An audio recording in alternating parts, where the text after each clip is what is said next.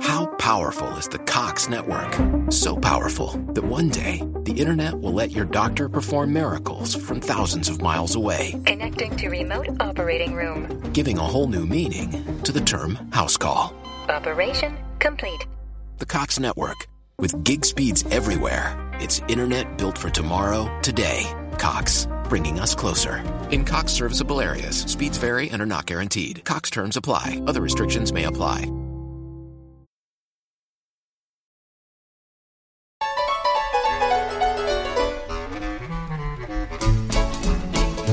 Ja, nu ska jag rita hem to you ett litet letters-brev för att tala om hur very well jag mår. Men det är rätt länge sen you see som jag med pennan skrev så jag hoppas att you understand förstår.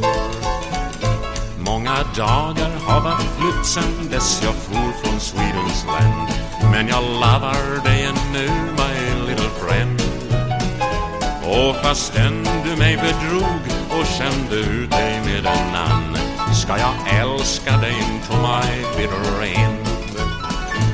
Jag är frisk och kry till hälsan. Stigarna leder ibland västerut. Det gjorde de för mig helt nyligen. Långt västerut. Över land och över hav. Ända bort till det nya landet som det har kommit att kallas. Just det, Amerikas förenta stater, USA. Lämpligtvis för våra gamla och nya stigar dit i det här avsnittet om också. Ty många nordbo och i synnerhet mången svensk har dragit digra erfarenheter därifrån, hämtat inspiration, vunnit beundran, slagit med häpnad och upplevt stora äventyr. Amerikanska äventyr. På gamla och nya stigar drar vi nu västerut till Amerika, så håll i hatten hårt!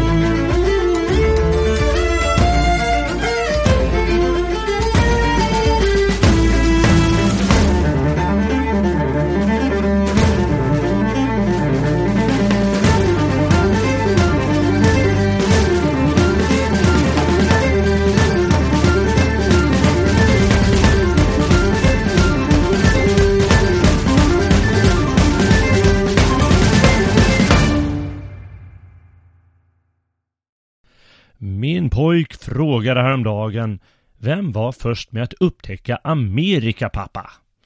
Till hans förvåning svarade jag Xixliquick eller vad nu den första kan ha hetat som vandrade över ett fruset Beringsund en kall vinterdag för sådär 10 000 år sedan.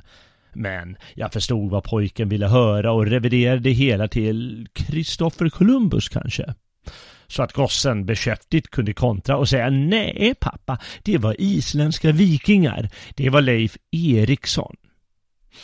Undra om Leif Eriksson, eller Leif Röde som han också kallas, hade med sig en svensk på resan. En som därmed kunde uppleva spännande amerikanska äventyr. Helt omöjligt är det inte. Kanske fanns det en svensk i Olav Tryggvasons hird, en som Leif blev god vän med. Eh, Leif var nämligen hirdman åt kung Olof ett tag. Då skulle svensken säkert ha följt med Leif mot Grönland som Leif beordrades att kristna. Nu berättar de isländska sagorna händelserna lite annorlunda. I en så drev Leifs skepp på sin väg mot Grönlands södra udde ur kurs och fann det nya landet väster om Grönland. I en annan saga hade en viss Bjarne Herjolfsson kommit ur kurs 15 år tidigare och siktat land väst där, ja där väster om Grönland, dock utan att gå i land. Leif köpte sedermera Bjarnes fartyg och ville utforska detta land som han hört islänningen berätta om. År 1000 genomförde Leif således resan västerut, vare sig han planerade det eller kommit ur kurs, beroende på vilken saga man litar till. Och upptäckte, upptäckte i tur och ordning de land som han kallade Helluland, Markland och Vinland. Troligen Baffin Island, Labrador och Newfoundland. Huruvida Leif, hans svenska vän och deras mannar träffade på några skrälingar, alltså eskimåer och indianer, det vet vi inte. Däremot dödades Leifs bror Torvald av skrälingar när han gjorde en resa till det okända landet i väst något år senare. Islänningarna var ett folk bestående av upptäckare och nybyggare. De hade ju själva flytt Norge för ett nytt liv på Island på 800-talet. Sålunda var det inte märkligt att en grupp islänningar koloniserade Grönland och senare ville prova på vinländsk nybyggarlycka, nybyggarlycka några år efter Leif Erikssons tur dit. Torfinn Karlsämne, eller Karlsävne som det heter på norska och irländska, drog med tre skepp med säd och kanske boskap till Amerika. På Vinland slog de ner sina bopålar, byggde nytt och gjorde troligtvis färder en bit söderut. Kanske de koloniserade landet lite längre söderut rent av. Tre år prövade de på lyckan i det nya landet, men alla var inte förtjusta i de nya omständigheterna trots bördig mark och trots spännande upplevelser. En av nybyggarna, Torhall jägaren, har diktat om sin längtan bort från Amerikas marker. Så här lyder ett par dikter. Dessa ekhjärtade krigare lurade med mig till detta land med löften om utsökta drycker. Nu förbannar jag det landet, ty jag, hjälmbäraren, måste här huka mig vid en källa och svänga en vattenhink. Inget vin har vidrört mina läppar. Och en annan. Låt oss sätta kurs hemåt till våra egna, egna landsmän. Låt vårt havslöpande skepp utforska oceanens väldiga vidder medan de ivriga stridsmän som prisar detta land slår sig ner i Furdustrands och kokar valar. Och Furdustrands det, det är en lång sandig strand söder om Markland ja, troligen eh, St. Lawrence-bukten eller Nova Scotias kust. Torhall och några andra som var tröttna eh, som var trötta på de amerikanska äventyren valde att dra tillbaka. Eh, eller om de nu kom bort från huvudgruppen eller någon av upptäcktsfärderna där runt Vinland hur som helst, stackarna kom i alla fall vilse på havet och drevs slutligen, sägs det, till Irland där de slutade sina dagar som slavar. Ja, så kan det gå om man inte gillar det nya landet. Torfinns öde blev inte mycket bättre. Efter strider med skrälingarna blev han tvungen att ge upp projektet och återvända till Grönland. Och därefter försvann intresset för nybygge i nya landet och kännedomen om det i många hundra år.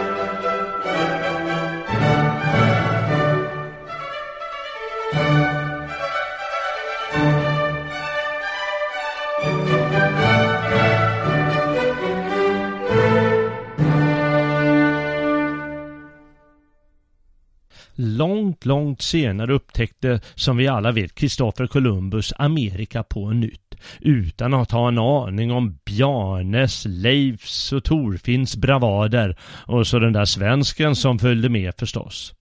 På Columbus tid var de europeiska rikena mycket mäktigare än när Leif Eriksson levde. Spanjorerna och senare portugiser, engelsmän, fransmän och holländare försökte sig inte bara på små nybyggen utan regelrätt kolonisering. Även svenskarna blev nyfikna på det där nya landet i väst och vad man kunde utvinna där, framförallt tobak och skinn. År 1637 sattes planerna i verket då regeringen och finansiärer bekostade skepp, utrustning och medel för landköp i Amerika. Nova Svezia-kompaniet grundades. Man införskaffade skeppen Fågelgrip och Kalmarö Nyckel som i november 1637 förde 24 svenskar, nästan uteslutande militärer, till Delaware-bukten nära dagens Washington DC. Med på fartyget fanns också en grupp holländare eftersom man genomförde delar av projektet med Nederländerna. Svenskarna koloniserade dock sin egen del när den väl var på plats. Eh, land att införskaffa fanns längs Delawarefloden man köpte den av indianer medelst diverse handelsvaror. Svenskarna, de hade faktiskt ett gott förhållande till indianerna. Ja, dessa hjälpte rent av svenskarna när det blev trubbel med holländarna längre fram. Efter att de svenska trupperna hade upprättat diverse fort anlände snart de första emigranterna. Flera av dessa de var brottslingar som fick möjlighet att bli fria och eh, börja ett nytt liv om de valde nybygge i nya Sverige, som kolonin något ooriginellt kom att heta. Bland senare emigranter fanns det dock många som verkligen ville pröva lyckan i den nya kontinenten undrar om det fanns någon äventyrare bland de svenska nybyggarna, någon som ville dra iväg inåt landet och upptäcka livet på egen hand. Ja, det har jag inte hittat någonting om i källorna, men någon sådan spännande man måste det väl ändå ha funnits. Nå, så många emigranter blev det aldrig. Äventyret med kolonin Nya Sverige varade bara fram till 1655 då holländarna erövrade området av svenskarna. 17 futtiga år var Sverige en kolonialmakt. Tänk på det när PK-ligan skriker sig hesa om Sveriges ohyggliga kolonialbrott mot mänskligheten. Ja, 17 år. Ungefär 400 svenskar provade på ett nybyggarliv där borta i väst. Och det var inte så att de plundrade några indianer eller dödade massa indianer. Ja, där de bodde så var det mer eller mindre obebott. Nåväl, några utav dem valde faktiskt att stanna kvar när väl eh, holländarna tog över och sju år senare när engelsmännen tog över över holländarna. De svenskarna blev väl med tiden holländare och engelsmän, ja, med tiden amerikaner. Men minnet av svenskarna i trakten levde kvar länge. Jag står vid staketet och tittar på skrot. En buss och en pickup som har skurit ihop det enda som hörs är det kråkornas ljud. På de hjul som kan snurra rullar människor ut från den trötta jordens damm. Till nåt guld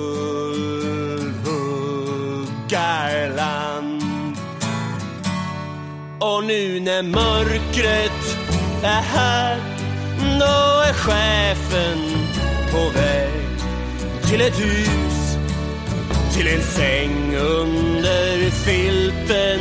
En vän När verket brann ner då sa folk det var han. När det byggdes ett nytt var det någon annanstans Dansen på den trötta jordens stam. till något guldhuggarland.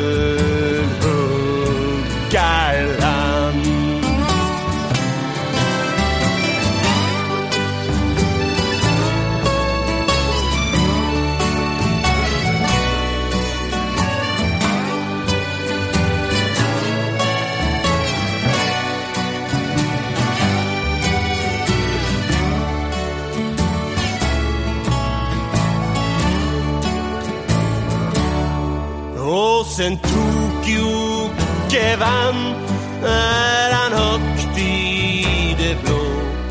Lika högt som ett höghus i Amerika kan nå. I två hela år har han gått här och sagt att han packar sin väska och reser i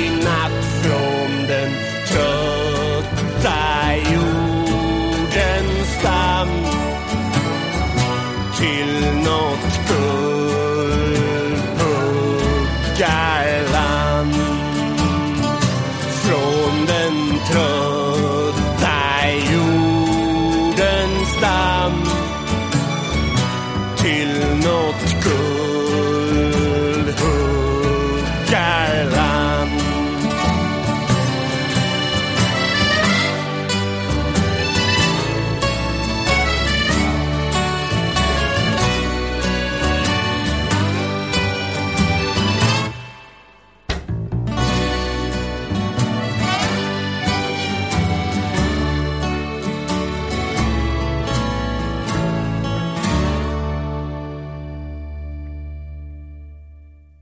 Många svenskar har genom århundradena av nöd tvingats dra från fädernesjorden.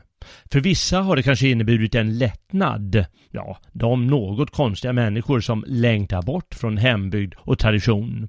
För andra har det varit närmast ett tvång att fly från den trötta jordens damm som Hälsinglands stolta band sjöng om. Nästa stora amerikanska äventyr för, svensk del är givetvis den stora emigrationen i slutet av 1800-talet och början av 1900-talet. Det var inga blyga 400 svenskar som drog då, utan närmare en och en halv miljon. Alla stack förvisso inte till just USA och åtskilliga drog hem till Sverige igen. Men nog satte den svenska emigrationen till USA djupa spår i både Sverige och USA. Den berömda folklynnesskildraren Gustav Sundberg skrev bland annat sin betraktelse av svenskarna just i relief till den stora utvandringen från fäderneslandet. Och många kommittéer skapades för att hindra åderlåtningen av vårt svenska folk. Men det var hart när omöjligt när amerikansk mylla var jordig allt medan småländsk mylla var stenig som en grusväg. När många svenskar svalt och drogs med evig fattigdom på grund av dåliga tider. När vissa kände sig religiöst förtryckta då de inte fick utöva sin kristendom så som de tyckte var lämpligast. Man får förresten eh, inte bara klaga på de som faktiskt drog, utan man får inte glömma storheten hos de svenskar som valde att söka lyckan i väst. Det här var egensinniga, envisa och modiga svenskar som bröt upp från ett känt liv för ett liv på andra sidan Atlanten. Ett helt okänt liv för dem. Främmande språk, ja, allting egentligen främmande. De ville inte låta sig kuvas till någon sorts slavar i Sverige av övermakt eller öde. Och de vågade sig på en livsfarlig resa och ett mål som de som sagt inte hade en aning om vad det kunde bjuda på. Amerika gav ju allehanda möjligheter och alla möjliga sorters äventyr för den som ville. Det var inte bara god mylla och spännande städer som lockade. Det som lockat människor nästan mest genom hennes historia är som bekant det glänsande guldet. Guldruscher i Kalifornien och Alaska kunde givetvis få vilken svensk lycksökare som helst att våga sig på ett storslaget äventyr. Antingen från Sverige eller från nybyggarhemmet i Amerika. Det hände som bekant en av herrarna i Vilhelm Mobergs stora episka berättelse om nybyggarna i USA. Tyvärr förgäves för honom i den berättelsen. Andra personer, till exempel Härjedalssonen Erik Lindblom, var tursammare och gjorde sig faktiskt en förmögenhet på guld i Alaska. Men för de flesta var det väl kanske själva äventyret och drömmen som var det stora.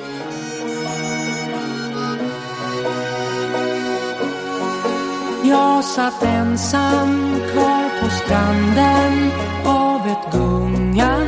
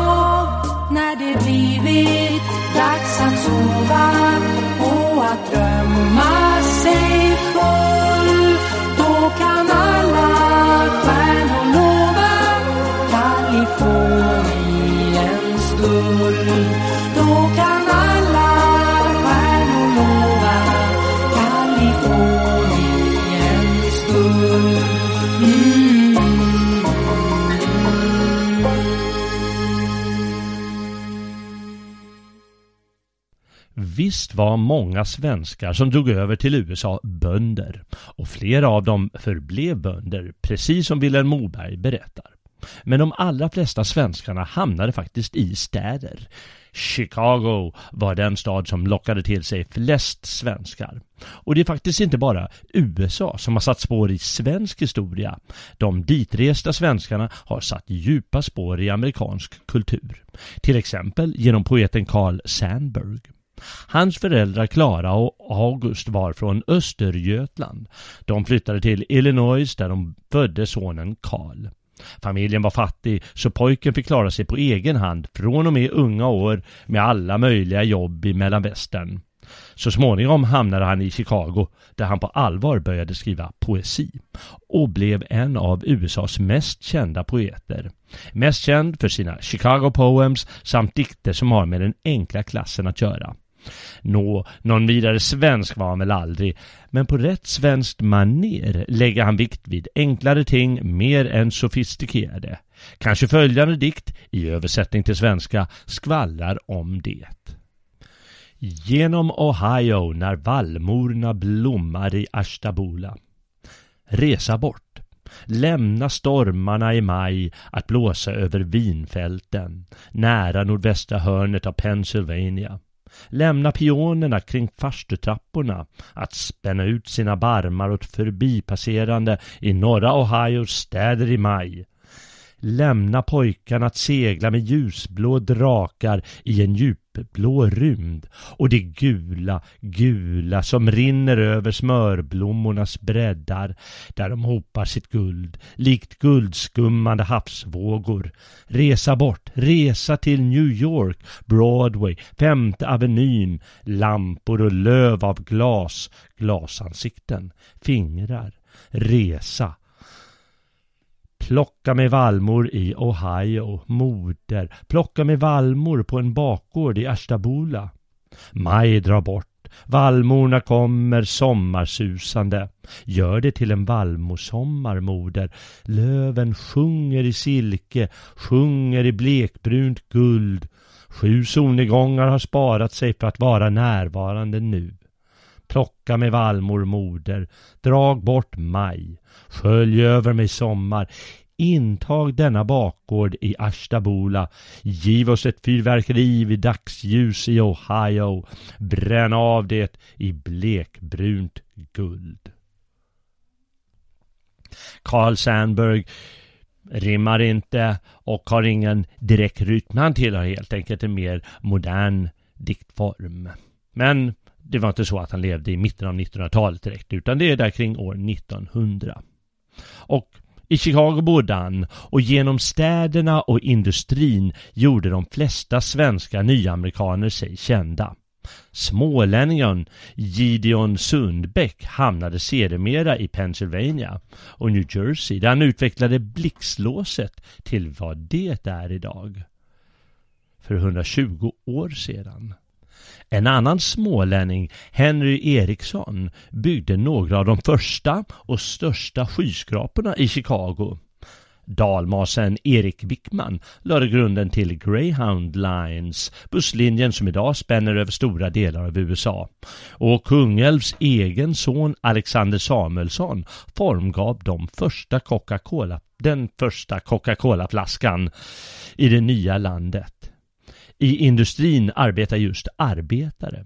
Svensken Joel, Joel Hägglund från Gävle förvandlades i USA till Joe Hill där han med otrolig energi drog ett stort lass för USAs arbetarrörelse.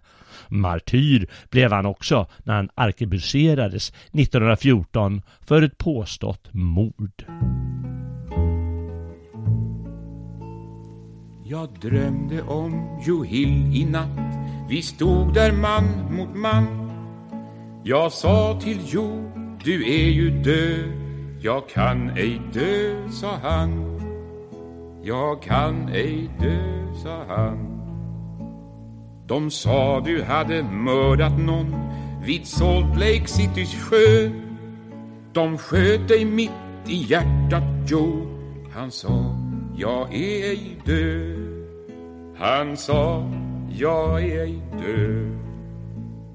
Men plutokrater sköter jord De tog ditt liv till slut. Att mörda sången min, sa Jo Vill mera till en krut. Vill mera till en krut. Han stod där vid min säng och log och sa i självklar ton jag sått ett frö som ej kan dö. Vår organisation. Vår organisation. Joe Hill kan aldrig någonsin dö Sa Joe, jag lever än. När män går ut till strejk och strid Då går Joe Hill igen. Då går Joe Hill igen. Från San Diego och till Maine var helst vår kamp slår till. För människovärde, lag och rätt där hittar ni Joe Hill. Där hittar ni Joe Hill. Jag drömde om Joe Hill i natt. Vi stod där man mot man. Jag sa till Joe Du är ju död. Jag kan ej dö, sa han jag kan ej dö, sa han Sverige har tre gyllene tillfällen i historien då vi har ställt oss upp och höjt oss, höjt oss över de flesta. Tre storhetsperioder. Vikingatiden givetvis och så stormaktstiden på 1600-talet då vi blev en av Europas mäktigaste stater. Till slut, ja, än så länge, framtiden är ju inte här än. Till slut alltså 1900-talet, då ett litet land nära polcirkeln gör sig världsberömt genom sina upptäcktsresanden, idrottsstjärnor, musiker, regissörer, skådespelare, entreprenörer, operasångare, konstnärer, med mera, med mera. Många av dessa berömdheter har anknytning till just USA. Den svenska framfarten under 1900-talet smygöppnade i mitten av 1800-talet med Jenny Linds USA-turné.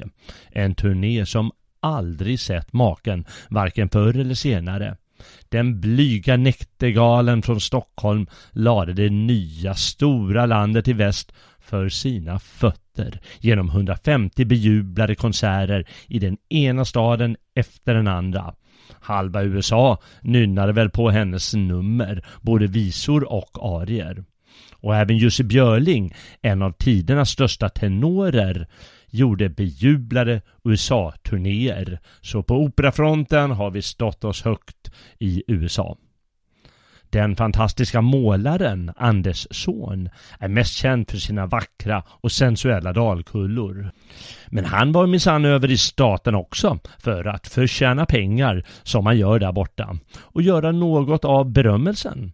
Han var där flera gånger, inte minst för att måla porträtt av före detta presidenter. Endast den bäste duger till sådana uppdrag.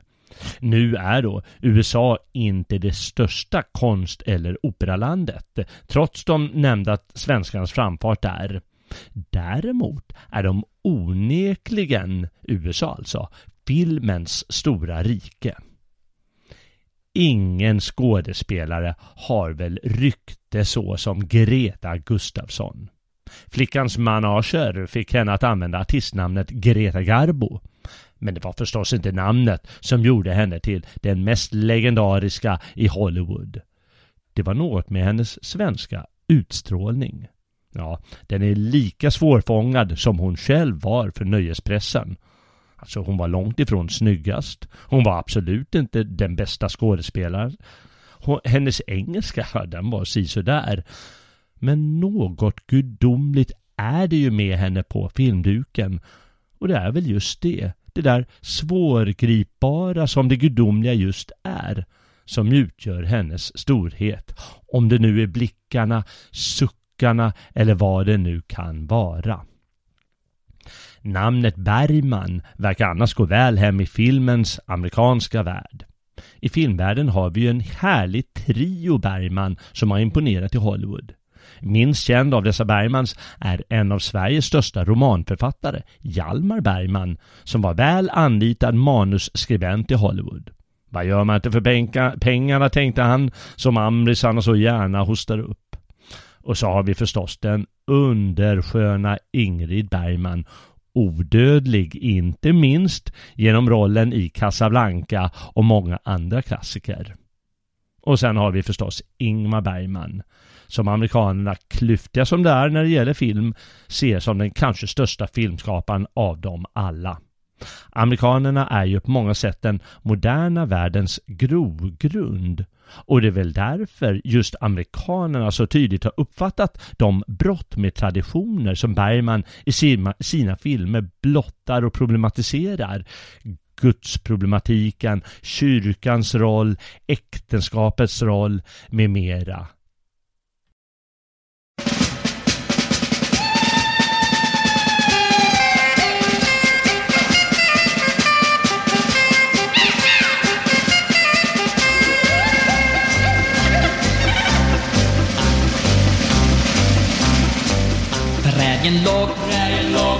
Vackert grön, vackert grön. Den var stor, den var stor, tyst och skön, tyst och skön. Men så kom, men så kom, vite man, vite man, ville dra, ville dra, järnväg fram, järnväg fram. Då sa den tappre siste mohikanen,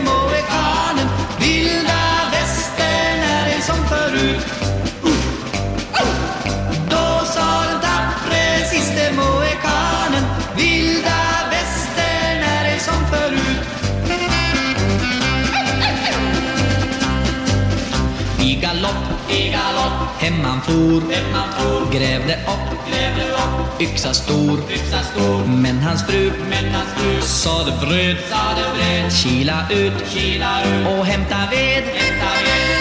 Då sa den tappre siste mohikanen, vilda västern är ej som förut.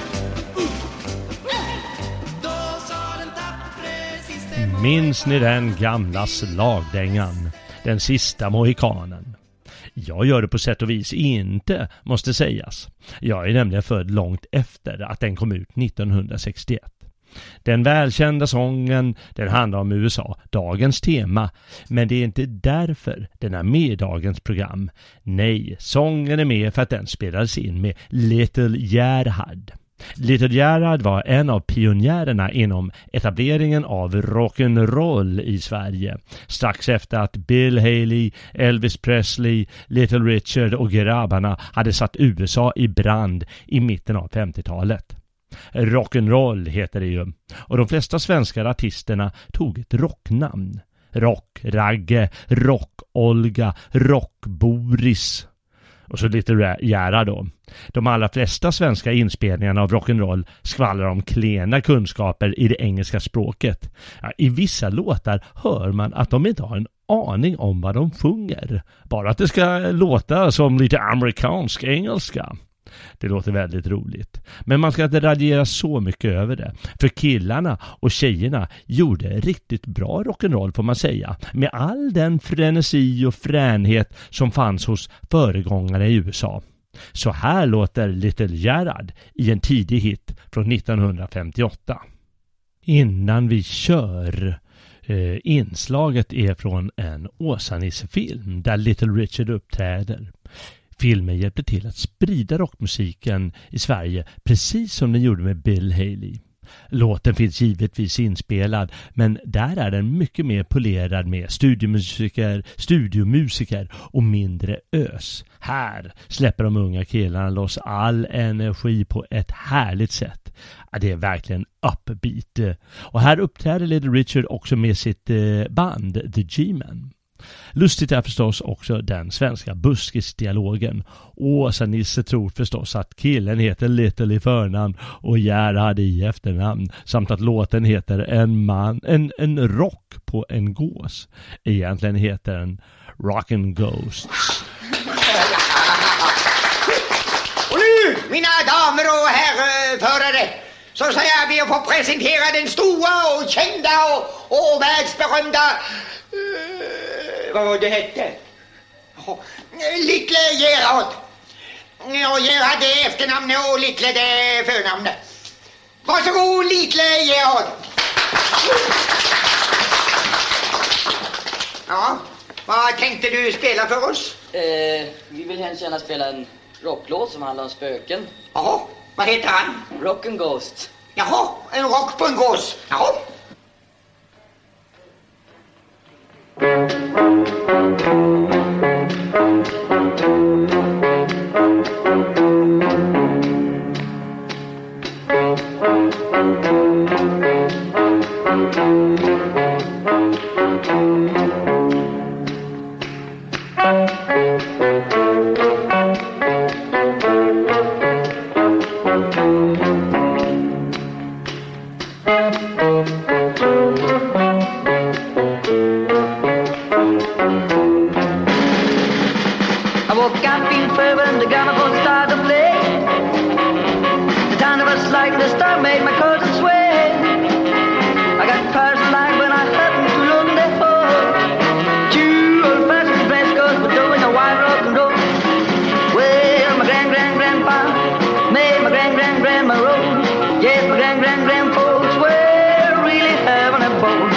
The 17th century couple were doing alright. Well, rock and roll is 20th century night. It was rock, it was roll, they were dancing. Ooh.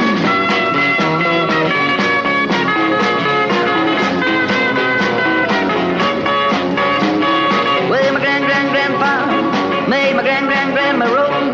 Yes, my grand grand really. The 70th century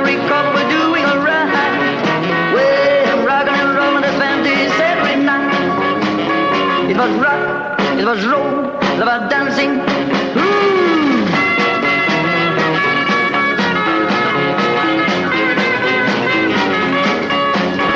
Well, my grand grand grandpa made my grand grand grandma roll. Yes, my grand grand really having. The 17th century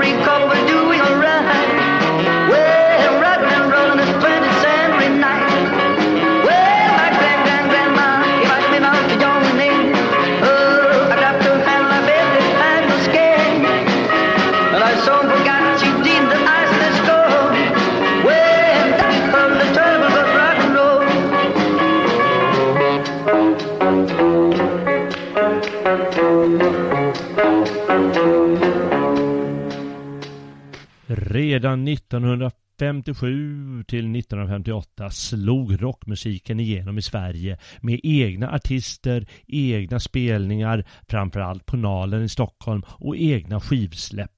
Sådana som Little Rich, nej, Little Gerhard ska det vara förstås, och Rock-Olga lade på många sätt grunden för det svenska popmusikundret. Svensk popmusik har ju sedan 70-talet gjort sig ett stort namn världen över, inte minst i rockens hemland USA. Det beror förstås på att svenskar tidigt snappade upp rockmusiktrenden och från första stund provade alla popmusikstilar som kom från USA. Man inspirerades, imiterade, gjorde till sitt eget, skapade nytt. Man behöver inte tycka om ABBA, Ace of Base eller Avicii, men man kan inte säga annat än att de har varit en del av den moderna skaparkraft som har satt Sverige på världens karta. De, de är en del av den anda som har höjt svenskarna över många andra folk de senaste 100-150 åren. Idrotten är givetvis ett annat fenomen där svensk anda har gjort sig hörd. Sett med amerikanska ögon gjorde Gunder, Gunder Hägg en USA-turné där han gjorde mos av alla. Vi har svenskar som gjort succé i amerikanska NHL-lag. Ingmar Johansson blev boxningschamp på andra sidan Atlanten. Listan kan göras lång. Vidare finns svenska uppfinnare, entreprenörer och andra spännande personer som har visat den där svenska andan där borta i väst. Men det finns ingen anledning att gotta ihjäl sig. Vi svenskar är ju ett rätt så modest folk.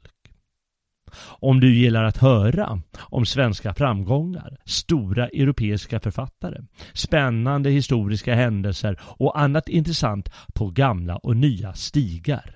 Missa inte nästa vandring, vart den nu för oss. Om du vill och kan får du också gärna stödja oss på Radio Svegot. Det gör du genom att gå in på svegot.se och klicka donera eller stödprenumerant. Då gör du inte bara möjligt för oss att fortsätta producera sådana här program som du just har hört och våra dagliga sändningar om politik. Du får också tillgång till bonusmaterial som bara stödprenumeranter får. Stort tack till alla prenumeranter. Återstår nu bara att skriva ett brev hem till gamla Sverige och hoppas att vi ses på stigarna snart igen. Väl mött, Rände. Ja, nu ska jag rita hem till you ett litet lettersbrev för att tala om hur very well jag mår. Men det är rätt länge sen you see som jag med pennan skrev så jag hoppas att you understand förstår. Många dagar har varit flytt sen dess jag for från Swedens land men jag lovar dig ännu my little friend och fastän du mig bedrog och kände ut dig med en annan ska jag älska dig into my bitter end. Jag är frisk och kry till hälsan och jag har det ganska bra. Utan skryt är jag already ganska rik. För jag tjänar ganska very much dollar varje dag ut i Farmer Johnsons factory-fabrik. Det var sorgligt som jag hörde att din fästman gick till hell och att han blev killad utav en pistol. För han kom i bråk med Degos när han gick i land en kväll. Ja, så går det till i staden Liverpool. Därför tänkte jag som så att när det gamla nu är glömt att jag skulle ta och fråga dig och be att du tog och reste hit för det är drömmen som jag drömt och förresten kan du ta din unge med men nu slutar jag och hoppas att du tar och skriver hit fortast möjligt och adressen min den är Mr Charles B. Anderson 604 B. May Street Person City, Indiana, USA florecer.